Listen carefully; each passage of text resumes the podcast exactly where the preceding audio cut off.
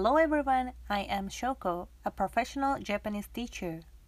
Thank you very much for listening my podcast. If you are looking for private lessons with professional Japanese teachers, please go to the website in my biography and book a free trial lesson. 皆さんこんにちは、Shokoです。今日、面白い話を聞きました。日本人は ケーエフシー のことをケンタッキーと呼びます。ケンタッキーはせんきゅうひゃくななじゅうねんのさんがつ、大阪万博の時、初めて日本に来ました。その時、日本では洋食が人気で、ケンタッキーはとてもよく売れたので、同じ年のじゅういちがつに愛知県名古屋市にお店をオープンしました。そして今、あるケンタッキーのお店ではビュッフェを楽しむことができます。そのお店は大阪のショッピングモールの中にあります。お店の前にカーネル・サンダースの像があって、白いスーツではなく、キッチンのシェフの服を着ています。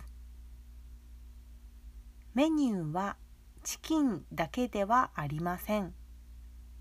パン、スープ、サラダ、ポテト、パスタ、グラタン、そしてケーキなどデザートもあります。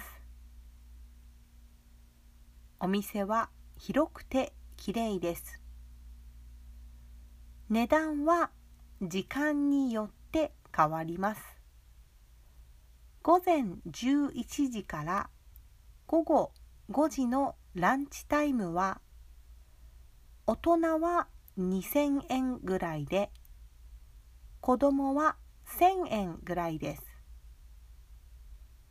午後ごじから午後じゅうじのディナータイムは大人はにせんごひゃくえんで、子供はせんごひゃくえんぐらいです。あまり高くないので、家族で行くことができますね。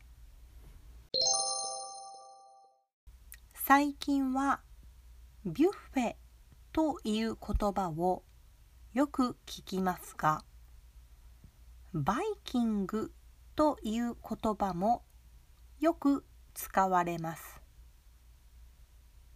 どちらも好きなだけ食べることができるという意味です。日本でバイキングが流行り始めたのはせんきゅうひゃくななじゅうねん頃です。ある有名なホテルのオーナーはデンマークに行きました。そこでビュッフェスタイルのレストランを見つけました。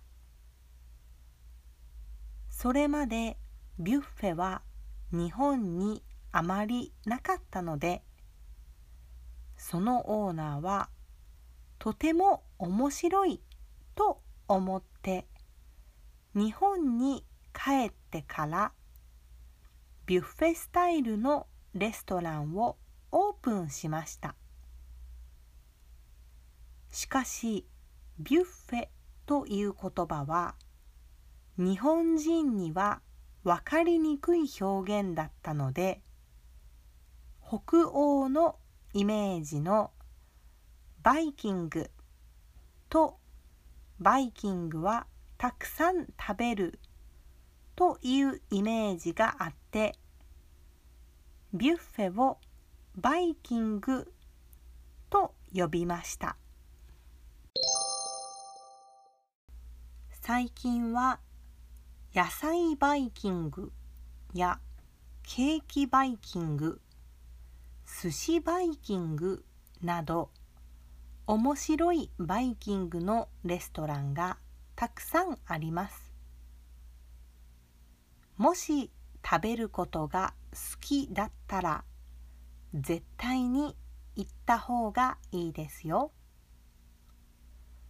でも基本的にバイキングを注文するときは時間制限がありますので気をつけてください。ルールを守ってたくさんおいしい食べ物を食べましょう。聞いてくれてありがとうございました。